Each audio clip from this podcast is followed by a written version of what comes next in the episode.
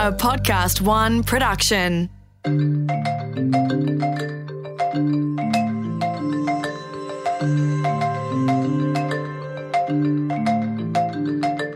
Welcome to The Alternative Truth, a series where we debunk the myths and spin on health and well-being. Hi, my name's Mei-Ling Doery, a lifestyle curious medical doctor, public health expert, and strategist. One thing I've learned is that what we think is right when it comes to health often isn't.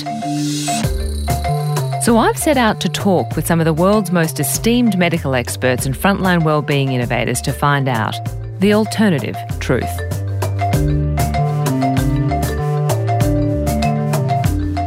In this episode, we explored the subject of energy and non contact healing modalities. Our first guest, Charlie Goldsmith, is an acclaimed healer boasting millions of followers and a starring role in TLC TV series The Healer. We were then joined by Dr. Justin Coleman, general practitioner, medical writer, and advocate for evidence based medicine.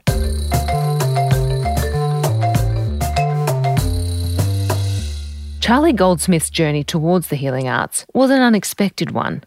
Growing up in an infamous hospitality family in Melbourne, Charlie came to learn of his abilities somewhat by accident. And for the best part of two decades, he kept his skills out of the public eye. It wasn't really until after his first hospital study, completed in 2013 by doctors at the NYU Lutheran Hospital, that what he did really became public. This year, professors at NYU Langone Hospital in New York commenced a controlled trial with Charlie. It's due for publication later in 2019. Charlie Goldsmith, welcome. You're born and bred in Melbourne to quite a remarkable family, pioneers of some of Melbourne's most well known nightclubs. You founded communications company Cassette, and somewhere along the journey, you discovered, understand by chance or fate, that you have this unique capacity to heal people. But for most of the past two decades, this has been largely under the radar and out of the public eye, and I guess you could say uncommercialized. You, you heal people for free around the world. And anecdotally, there have been some absolutely remarkable recoveries. I know recently you've reversed dementia, you've mm. cured fibromyalgia. Correct me if I'm wrong here autoimmune conditions and chronic unexplained pain. Now, a large part of your motivation stems from a desire to see this energy healing, something which for many people out there seems fanciful and completely off the wall, you'd like to see it more accepted and legitimised and recognised as an important part of the things we do to become and stay well. Now, I understand there was a turning point in around 2013 when the New York University Lutheran Hospital began examining your skill formally. And since then, you've been studied by, I think it's Professor Paul Komesaroff at Monash? Komesaroff. Komesaroff. Um, yeah, you've been approached by um, the New York University Langone Hospital, is that right? Yeah, I'm about to start a study with them in the next couple of months. And the end game is to see what you do undergo, I guess, the gold standard of all science, which is a double blinded randomized control trial. That's that's the idea. Yeah. Yeah. So alongside all of this, you've also had the time to be captured on camera, most recently on TLC's The Healer which I understand has done nothing but to fuel your already very engaged and enthusiastic followers. So, with these two worlds, I guess, at a clashing point, and you at the centre, I wanted to kick off by asking you exactly how did you work out that you could heal people and what happened? So, I, I worked it out accidentally. I was um, I was 18. I'd just left school, and I was at a health retreat doing work experience which um, was something all of my brothers and many brothers and sisters had done at this retreat in Queensland. And I, I think I was in my second week at this retreat, and I sat down to get like to eat my breakfast one morning. And as I went to get my uh, knife and fork, my hands f- like forcefully pulled together. It was like they were like super magnetic, and they pulled together, and they were sort of I wouldn't say they were stuck, but I was sort of sort of watching my hands be kind of clapped together and I'm thinking that was really weird like my hands were just forced and I pulled them apart and I could feel like a really strong magnetism between both of my hands and I'm sitting there thinking I'm sick like I can feel something I can't see and there's you know I'm losing my mind, and so at you know a lot of stuff was going through my head at that point because I was distressed, and someone sitting opposite me was like, "Are you okay?" I'm like, "No, I'm not okay. I, I can feel something in the air, and it's freaking me out." And I turned to the woman sitting next to me, and I put my hand up, and I was like, "Feel this." And I don't even know what made me think that someone might be able to feel it or, or anything. But I anyway, that's what I did, and and she put her hand up and she was like, "Oh my god, what is that?" So f- fortunately for me, she could feel it too, which not everyone can, but I don't know, maybe two in three people will feel this phenomena um, coming out of me. And so she was one of them. So I then kind of relaxed a bit, like, okay, it's not just me. It's like someone else felt it. And then a whole bunch of people c- came up to feel it coming out of me, you know, from the table and then from, you know, around the room. And this one woman came up, and I don't know how many had felt this thing before her, but she put her hand up and I as soon as she put it up I felt that her hand was different to everyone else's. I felt this lump that was really quite tangible to me about an inch off her palm. And I was like, "Oh, that's so weird. You've got like this lump and no one else had it." And so I was like, I don't know why, but I really need to get rid of it. So I'm like using my hand and physically, even though I wasn't touching her, I was, for, to me, I was, I could feel myself touching this lump and I'm like smoothing it out. And I got about halfway through and I, and I looked up and she was crying and I was like, oh my God, I'm hurting you. I'm so sorry. Like I'll stop. And she goes, no, no, keep going. So I was like, okay, sure. So I keep going and I get to the point where it's basically done. And, um, and I look up again, she's still got tears streaming down her face and and she starts bending her finger and she was like I haven't been able to bend this finger for you know, I, I always told the story three years it's 20 years ago so I never remembered it well but I spoke to her recently and she says for 10 years she hadn't been able to bend whichever finger it was and so then I kind of went back into that kind of shocked state like I you know I wasn't expecting an outcome. I didn't even know anything was wrong with her. And I recognize now that she knew what I was doing because she had the issue with her finger, so she was aware that I was obviously targeting this issue she or the arthritis that she had. But I had no idea. It was just kind of instinctive, I guess. And then, yeah, so that was the first 20 minutes. And then from there, it turned out that I could do this thing really consistently, you know. So from from right back then at 18 to now, you know, I've sort of been uh, strongly affecting seven or eight in 10 people that I work on, or, you know, almost no matter what the problem is. Obviously, it doesn't do everything, but it's just, it's incredibly consistent. Now, the skeptic in me wants to ask you, on behalf of everyone who's out there listening, what is the difference between the people that, you know, are affected and the two or three that aren't? Like, what can you say about the people? Are they are they self-selecting?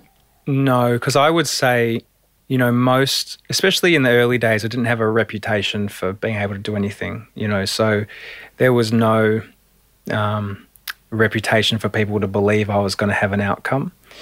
The I've never seen a correlation between between someone who really wants me to be able to help them versus someone who is like this is bullshit and it helping the person that really wants it versus the one that doesn't. I see actually often it's the people who don't believe it, it will have a strong outcome. And obviously, over time, especially the last couple of years where I've got more of a reputation, that's different, but I'm not doing any better work than I was this whole time, you know? So, yeah. so I don't have an answer why it doesn't work for some people because I, it's not because they don't want it. It's not because I don't want to help them. Like I don't, I don't know that answer. Do you have a sense of, you know, after hundreds and hundreds of cases, because I know you are healing people on a very constant basis, of what this power is exactly or where it comes from?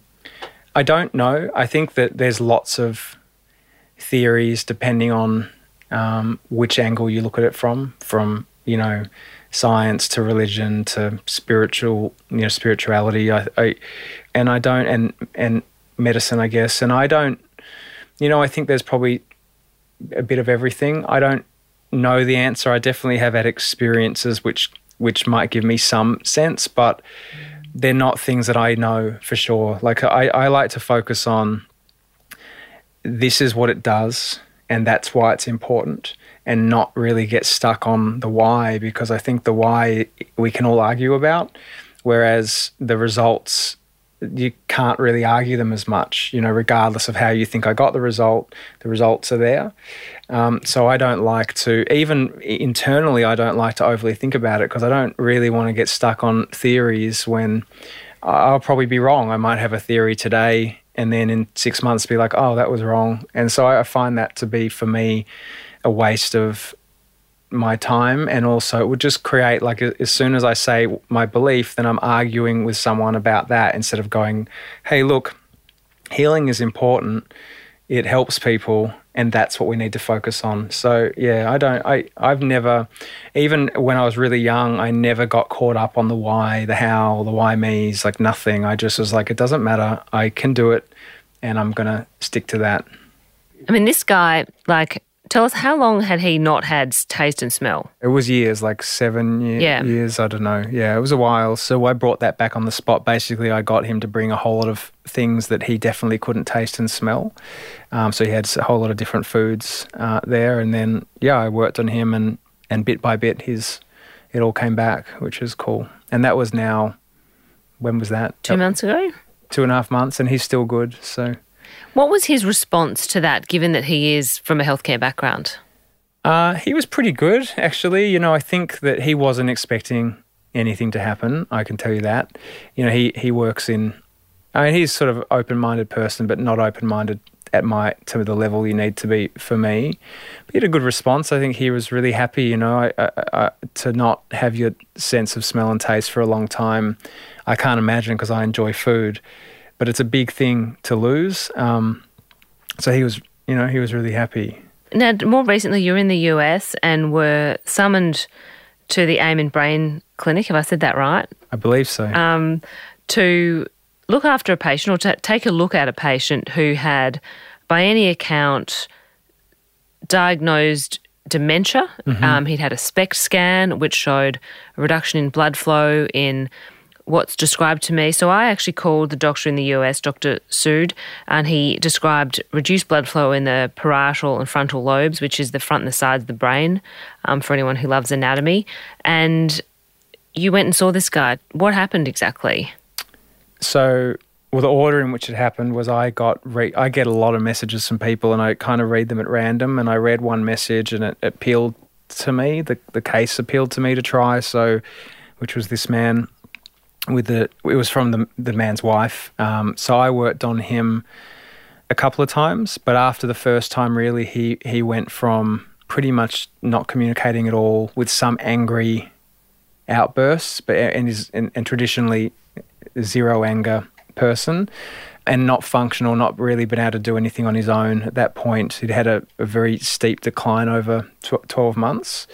So I worked on him, and within a minute, uh, he was pretty much fully functional again, you know, talking, able to do things on his own, uh, things like that. So I worked on him probably, I think maybe three times. And then he went back to the clinic that had initially diagnosed him and got reassessed and had his brain rescanned. Uh, and that's when they called me in because the, they, the, the, the results in the scan were, you know, so significantly changed that they wanted to meet me and talk. So, and so what's happened off the back of that event?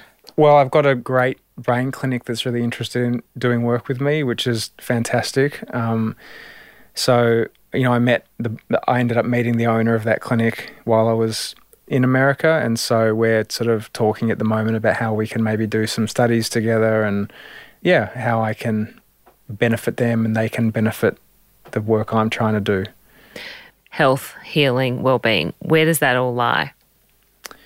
My hope is that you'll see people who are really gifted in my way as a norm in medicine. You know, I, I, I personally think that two really important parts of the future of medicine are gut health and energetic medicine. So, yeah, that's I, hope it becomes a norm. That's what I'd like to see, and that's what I'm. You know, I'm at least what I'm trying to do is start that conversation, and I think demonstrate in a way that can't be easily explained away. you know, because the way energy medicine is perceived at the moment is it gets subtle change.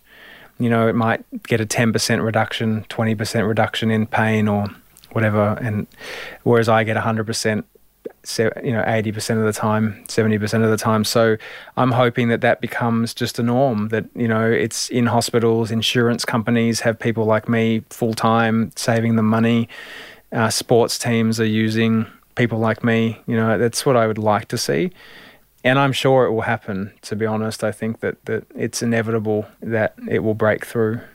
And what about the gut health? How does that what's led you to believe that that is also you know the other part my own health has has has been a factor in that. I had a lot of antibiotics as a as a as a kid, and I was because I was getting tonsillitis a lot, so I ended up with gut health issues. You know, like a uh, I guess I was unable to to digest quite a lot of foods and had a lot of reactions. So I had to heal, you know, myself through diet and and and other you know probiotic sort of things and and so I learned a lot about that, and I see a lot of people who are suffering from gut health issues and autoimmune conditions, which are coming from the gut. And there's, I think, a lot of pretty strong science around brain health being affected by the gut too. And and it all, in the end of the day, comes down to what we eat and how we look after ourselves, and you know, from from early on, how we nurture our, our, biome. So I, I think there are really good interventions um, to help people that are in really bad states with their gut biome, like FMT, which I am a big fan of. And so that's in, um. Should we just tell people what that is? That's fecal matter transfer. Yeah, so it's taking the the, the you love saying that, don't you? that's taking the healthy gut biome out of a of a healthy person and plant implanting it in someone who has an imbalance in their gut biome and it's incredibly powerful you know like it it I've seen it affect people hugely. And so and the cool thing about that so like energy medicine so whether you believe it works everyone agrees it doesn't hurt. That's just a fact. It does not hurt like unless the practitioner is unscrupulous in some way but that's like any it's like any practitioner can be a massage should not hurt, but if a if a practitioner wants to do the wrong thing, you know that's different. But energy medicine on its own does no harm, and it's the same with things like FMT. I mean, unless they do it wrong, it's a preventative medicine. It's also medicine that can be used when someone's actually sick, and it does no harm. And I think that, and the same with food as a medicine, it does if you eat good food, it does no harm. And I think that all these things, you know, traditionally medicine is like, oh, you're broken. What are the symptoms? Let's hide the symptoms. You know, and yeah. and so I think a lot of these medicines that don't do harm, and you see across a lot of alternate medicine, they don't. They may be more subtle in a lot of cases. I don't think in my case it's very subtle what I do, but acupuncture and all these things that people do, they're not harming. So what you gain sometimes in medicine that has such a dramatic effect, like an antibiotic can have a dramatic effect. Ultimately, some of the some of the speed you gain of getting better, and maybe the the a, a shorter period of being sick in a in a good case where it works. What have you done at the other side to yourself? That you know, is it arthritis or is it um, fibromyalgia or is it dementia or what is it that that could come from the imbalance in biome. So I, really think, and I, what I hope is if I could have every doctor listen to me at once, I'd say it's not you versus the other side. You are your job is to get people better, and people really trust you, and you deserve that trust. You've studied and you care, and and so don't hate and try and discredit things that helped one in 10 people because that's still one person that needed help and it matters and just because it was more subtle and it wasn't effective on other people, if everyone works as a team, then maybe that one in 10 can become three in 10 or seven in 10 or you know when you work out who why is that one in 10 the person that, that is affected by like um, let's say homeopathy i don't know what their numbers are but let's say medicine just writes it off. But i know a lot of people that think homeopathy is great. So it's like are we better off just because it helps three in 10 people are we better off to go, well, that's no good, it's only three and 10? Or do we go, how do we work out who those three are and so it helps the 10 in 10 because so you can identify who it's going to help. You know, so I, I, I really hope that there's you know that it there's not alternate medicine and conventional medicine. At some point, it's like no, we're all here to help people. Obviously, you get rid of the stuff that's just straight bullshit. But that's what, what I hope. I hate the I hate the divide when when the idea is to help people. Thank you for taking the time to come and speak on the alternative truth and providing such a riveting safari through your experience. And I've no doubt that your um your following is only going to grow. Thank you. Thanks for having me.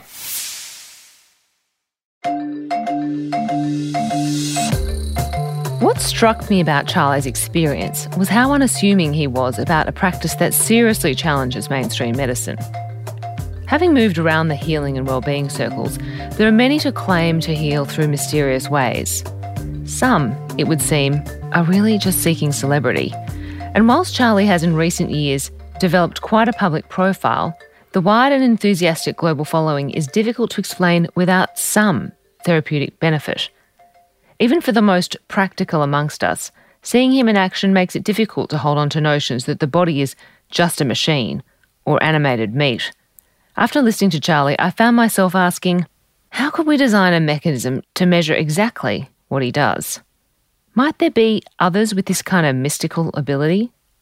Is believing a precursor to seeing and experiencing? But first, let's hear from Dr. Justin Coleman.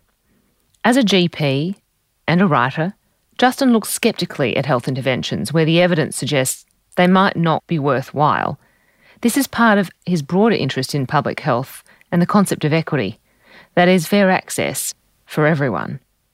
At the time of our interview, Justin was working as a practicing GP among Aboriginal and Torres Strait Islander people on the Tiwi Islands north of Darwin.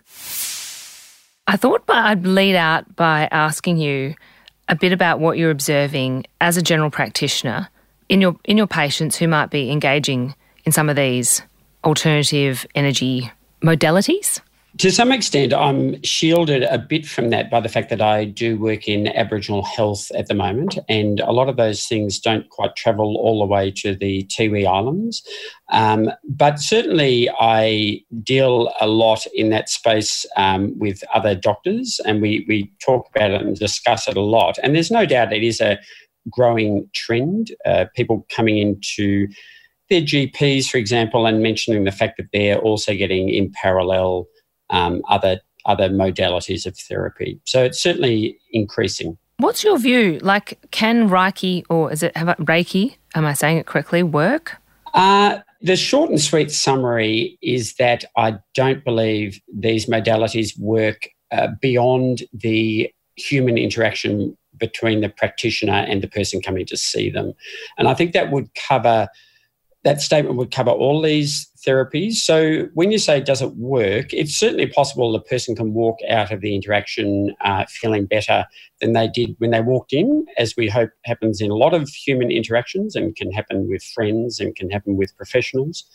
Um, if you mean work in the sense that is there that um, inexplicable energy source which is somehow used to heal a person, then I would adamantly say, no, I don't think that works. So people have made claims that they've had things as serious as like tumours regress from energy medicine or distant healings. What's your view on things like that? My view on that is is fairly black and white in the sense that I just do not believe that um, anyone purporting to somehow channel energy through their hands or through blinking their eyes or holding their hands in a certain way. I really um, do not believe that can alter, um, you know, processes at a cellular level, which is really what uh, you mean by tumor regression. So basically, the cells, which are cancer cells, for example, um, feeling somehow this person's hands waving nearby and somehow stopping growing. Um, I think the important thing to remember there is, of course, that tumours do regress uh, with or without all these therapies. And so there's a fairly simple way of testing that, and it has been tested, uh, which is really you you follow a, a you know 100 people with a certain problem and, and divide them into lots of 50 and, and do one thing for, for 150 and, and don't don't do the therapy for the other 50 and see how the outcomes compare, which is a very different thing from one person saying, my tumour regressed.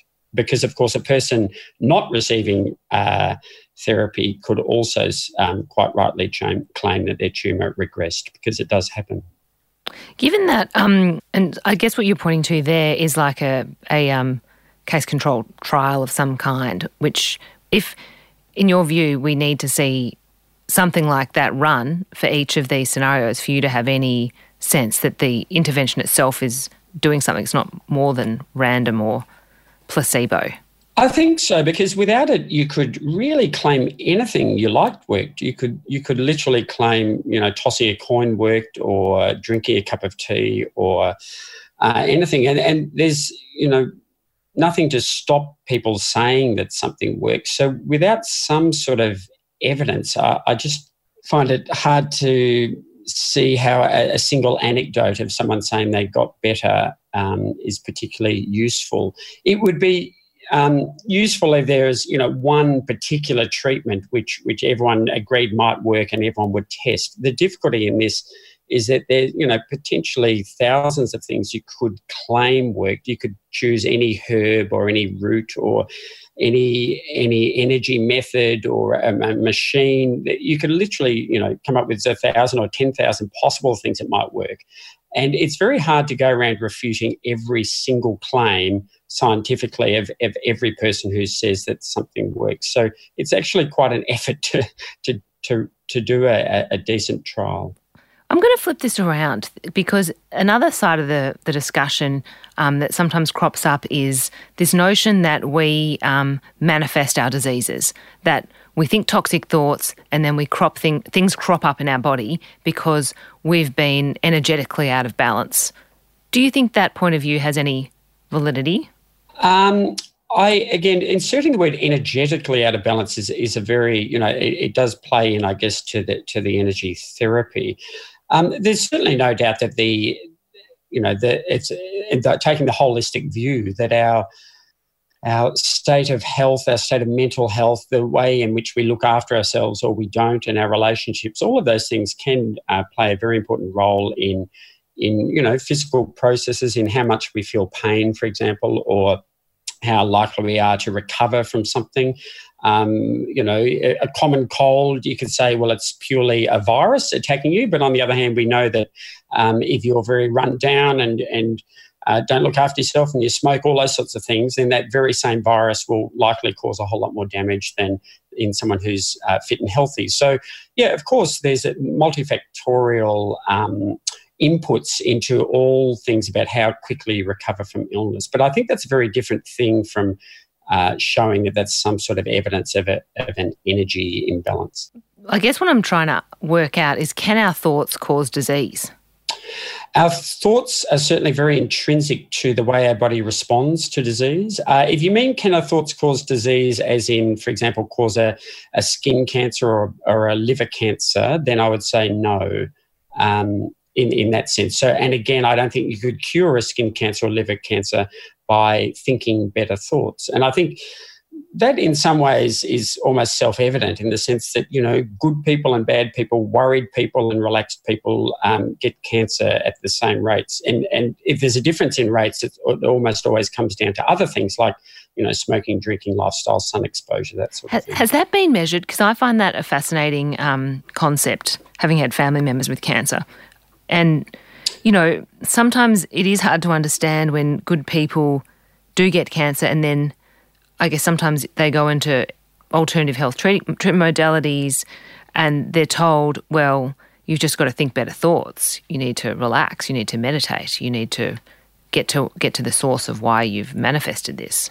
Yeah, I mean, that, it would annoy me, I must say, if a practitioner seriously said, You got this because of bad thoughts, and you need to think better thoughts if you are to get better. And if you don't get better, it's a sign that you're not thinking better thoughts. To me, it's There's no scientific plausibility towards that. And I think that can actually harm someone mm. uh, psychologically. But, you know, the other thing is sometimes things are more subtle than that. And it may, I mean, if someone comes into me with a, with some sort of cancer or something, you know, completely separate from the treatment, I will often sort of say to them, look, you know, let's have a look at your lifestyle and and you probably do drink a bit too much and, and you're a bit overweight or don't exercise very much. Let's have a look at that in parallel while we're treating this thing because I think overall that will make you feel better. So I think there's nothing wrong with that approach, but it's more the the blame approach of, you know, you you have a negative uh, outlook on life. If only you had a positive one, you wouldn't have got this cancer. I think that can be quite damaging. Absolutely, I, I hear you, and I do think it is quite damaging. It's just I think there is a there is a belief out there in some parts of the community that certain personalities. I saw a study once on pancreatic cancer, and people with a type B personality got pancreatic cancer at a higher rate than those that were meaner. the poor old mean people. Um, but look, I think the if you um, there, there, are certainly associations between virtually anything. Uh, if you if you look at enough factors, um, people don't fall exactly evenly into groups, uh, and particularly with smaller numbers of people you're looking at. But but I think there, if you look at a certain type of personality, um, it may also be that that certain type of personality, the people in that group, are also more likely to um, drink a lot of alcohol, for example. And you know, we know alcohol is associated with a number of cancers. So um, I think there can be these flags that that um, that group does in fact get more of a particular type of cancer. But if you look as to at the reasons why. It's not because of their personality per se, but it may be because of the um, lifestyle factors associated with that personality.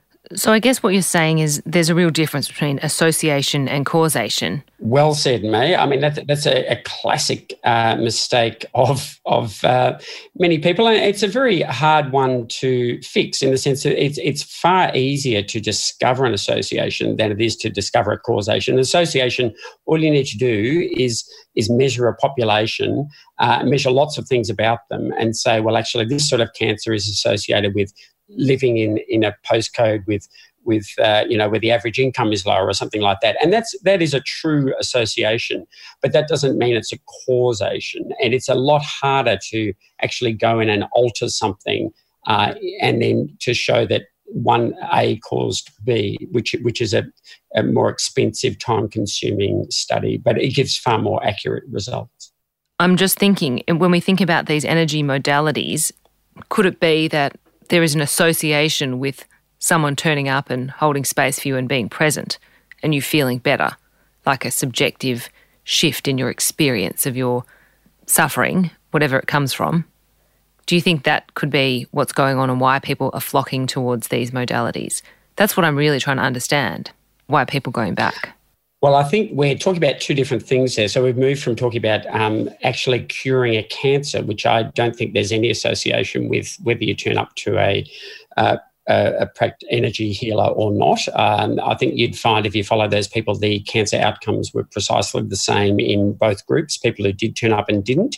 But if you're then moving on towards people feeling better, well, that's a very different kettle of fish. So, um, and you can have people feel better after seeing their GP or seeing their psychologist or seeing their energy healer. But the two things are, um, are very different things, I think. Why do you think people are seeing their energy healer or their Reiki practitioner as opposed to just seeing the GP again?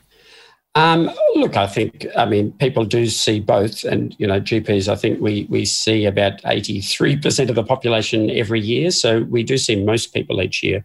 But um, people see energy practitioners or alternative therapists because they feel they're getting something out of it. And if they, particularly those who keep seeing them, I mean, of course, there's a number who see them once or twice and find it's not for them. So the people who keep going back are clearly getting a, a benefit from it. Um, you know, which I certainly wouldn't deny that benefit. I guess I'm uh, my main thing is that I don't think that benefit is because the practitioner has any skills in actually altering anyone's energy. I think the practitioner has skills in perhaps talking to people and listening to people. And you've been witness to energy healing firsthand. What did you see? What's your impression of what was going on? Yeah, so I did a television show with um, Charlie Goldsmith where I was the sort of rolled in skeptical uh, doctor and he was the energy healer. And yeah, I, have I thought Charlie was a very pleasant uh, bloke and I had a bit of a chat to him. And he's got a nice personality and he's. Um, he seems like a, a, kind person, and I think um, people respond to that. Um, yeah, there certainly wasn't anything on that show uh, from start to finish, which made me um, believe that in any way he was actually channeling energy by holding his hands in a certain way and uh, blinking and thinking about things. I just don't think that was uh, that was altering some supernatural, unmeasurable energy in the person's body. I think it was the interaction between one human being and another. What would it take for you to believe? It would, t- uh, for me to believe in that sort of thing, it would take an extraordinary amount of evidence. There's an old phrase that um, extraordinary claims require extraordinary evidence. So I think if you have something that's very plausible and probably might work, so something like massage, you know, relaxing a muscle or something, everyone can see how it might work. And I think you do, you know, one reasonable study showing that, you know, people who got massaged felt better um, compared to people who didn't. that I think is a reasonable thing. But to to try to prove if you if I said to you that swinging a teapot over someone's head uh, cured their cancer, and I did one study uh, which showed that you know uh, one group did better. It would require a lot more than that for me to believe it. I wouldn't start um, recommending teapot swinging just because I think it's so implausible. So, in other words, if you do one in every you know 20 studies um, is occurs by chance. So we try to do studies so there's only a one in 20 chance of it occurring by chance. And of course, that does happen. And if you publicise that one in 20 studies and say it was a positive result, for me, that wouldn't be enough for me to suddenly um, think there's a new energy level in the universe. Just, just for everyone at home, what do you mean by one in 20 studies happens by chance? Uh, I'd probably phrase that badly. What I mean is that it's cons- one of the um, cutoff points for um, showing whether the two groups differ or not is you try to um, make the result so that only there's only a one in 20 chance that the two one group did better than the other just due to random chance. In other words you happen to uh, more more people whose tumor was going to be fixed happen to fall into the first group rather than the second. You can never eliminate chance altogether. The the largest n- number of studies you do in different circumstances and the larger number of people make it less and less likely that chance will play a part but it, it can always play a part in these studies so, if we were going to design a study to sort of end this debate once and for all, what problem do you think we could pick plausibly? We probably couldn't pick sort of tumours. Like, let's say it was a syndrome of pain or fibromyalgia, or I'm trying to think of other common things which people bring up. Mm. What condition would you choose? How many people would we need to recruit? And what would we need to do to absolutely test this and bring it to a, a, a bring the conversation to a close? I think by far the most important thing, uh, which that study requires, which I would not even bother reading the results if it wasn't there, is something called blinding. And I mean, uh, blinding is a very important concept whenever you're looking for a result based on what the person says. So, how the person feels. So, things like pain levels, feeling better, moving more, all that sort of thing. The concept of blinding means that neither the, uh, the person in the study or the person writing up the results of the study, doing the statistics on it, neither of them actually knows which of the two groups that person fell into. Um, the reason that's so important is that you can't just study people who turn up to Charlie Goldsmith and ask them at the end of the interview, Do you feel better? and compare that to people who didn't turn up to, to Charlie and say, Do you feel better? Because almost inevitably, uh, no matter what you do in that hour you spend with someone, nearly everyone says they feel better more after that hour. And that's the same as if you set them up in a room with their, their good friend with a cup of tea talking for an hour. So, but that's not a blinded study because a person knows mm-hmm. what has happened to them. So, blinding is almost never done in any of these studies which people claim show evidence of benefit. And I think that's, that's the huge uh, problem with it. Blinding is very, very commonly done in large um, scientific studies and, all, and, and of things like does pill A work for this condition? So does Panadol help with headaches or something? It's very easy to do blindly because you just make a placebo Panadol pill and give that to half the people and you figure out the answers before you reveal um, which, which side the person fell into. So, if we can blind a whole cohort of people, if I could get several hundred people in a room, what sort of problem would have to be turned around for you to be convinced? Um, actually, after that TV show, I was approached by, um, I think it was Australian Skeptics, uh, and they had already offered uh, Charlie the chance to do a blinded study a few years ago. And I think he hadn't taken up that offer, but the intention was to offer it to him again. And the, the blinding was going to be that Charlie wouldn't be in the same room as the person because I think he also claims that he can do some of this via Skype or a, a telephone uh, contact. And so you could easily set up a system where um, the uh, receiver of the treatment didn't know whether Charlie was actually giving them the treatment or not, or whether so that they're not in a, the same room as him. And I think for that, um, that would be you know really quite an interesting study, and you need. Um, yeah, I mean, you probably wouldn't actually need hundreds for that sort of study. Given I suspect the answer would show no difference, um, you wouldn't need quite so many. Um, if if you know, someone insisted that there really was a difference, you could keep adding numbers so to it. It could be any type of problem. Uh, it it has. I mean, ideally, you'd have a problem which didn't rely so much on the person filling in a survey um, afterwards. Ideally, you'd have some sort of more objective measure. But if it's 100% blinded, if it's absolutely blinded and the person genuinely has no idea whether the, whether the healer worked their magic on them or not, then even, even a survey, a pain survey or something would still be um, reasonable. I think it's only when it's when people know what has been done to them that it becomes unreasonable. Well, Justin, thank you very much. You've left us on a note that has, I guess, opened up as many questions as we've answered, I think, today. And I'm just putting it out there. I think maybe we should try and make this study happen. It'd be a bit of fun for, for those of us who are nerds. I think it'd be fantastic. I, I would be a nerd along with you and help uh, help set up the study. And I, I think it, it would be a, a fascinating one to do.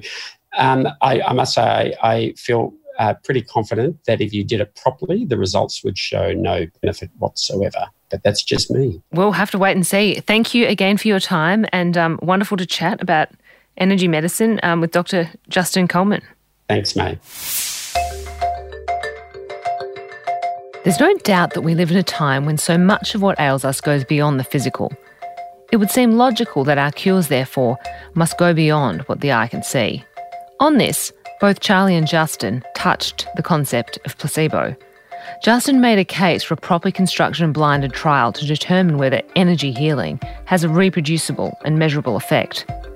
Both conversations also left me thinking about the personalised medicine movement. The era of big data has made it increasingly possible to evidence person to person differences that exist for our individual biology. It would follow that these individual differences must exist for our psychology as well. Whereas the holy grail of medicine and medical science has been understanding population based effects, my sense is the future must hold something different. Is a clearly defined population based effect really possible when it comes to ill defined syndromes of pain, subtle and shifting symptoms, or fuzzy psychological syndromes? Given what ails us, could it be that feeling better by any means is the ultimate barometer of modern therapy? Are we perhaps lacking the tools to truly understand what those receiving energy medicine are experiencing? Is it time for us as a species to reconnect with what we've always had, which is mystics and spiritual healers? Thank you once again for joining us on The Alternative Truth, and join me in the rest of the series where we dive into Are contraceptives dangerous to women's health? Self improvement versus self harm? Produce of circumstance? What should we really be eating? And is the mainstreaming of porn damaging behaviour? Alternative Truth is recorded in the studios of Podcast One Australia. The executive producer is Grant Tothill. The producer is Sarah Greenberg. Audio producer Darcy Thompson. For more episodes, head to podcastone.com.au.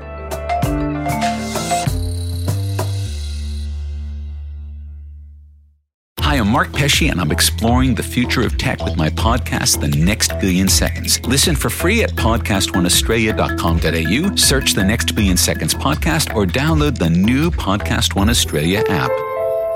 Podcast One.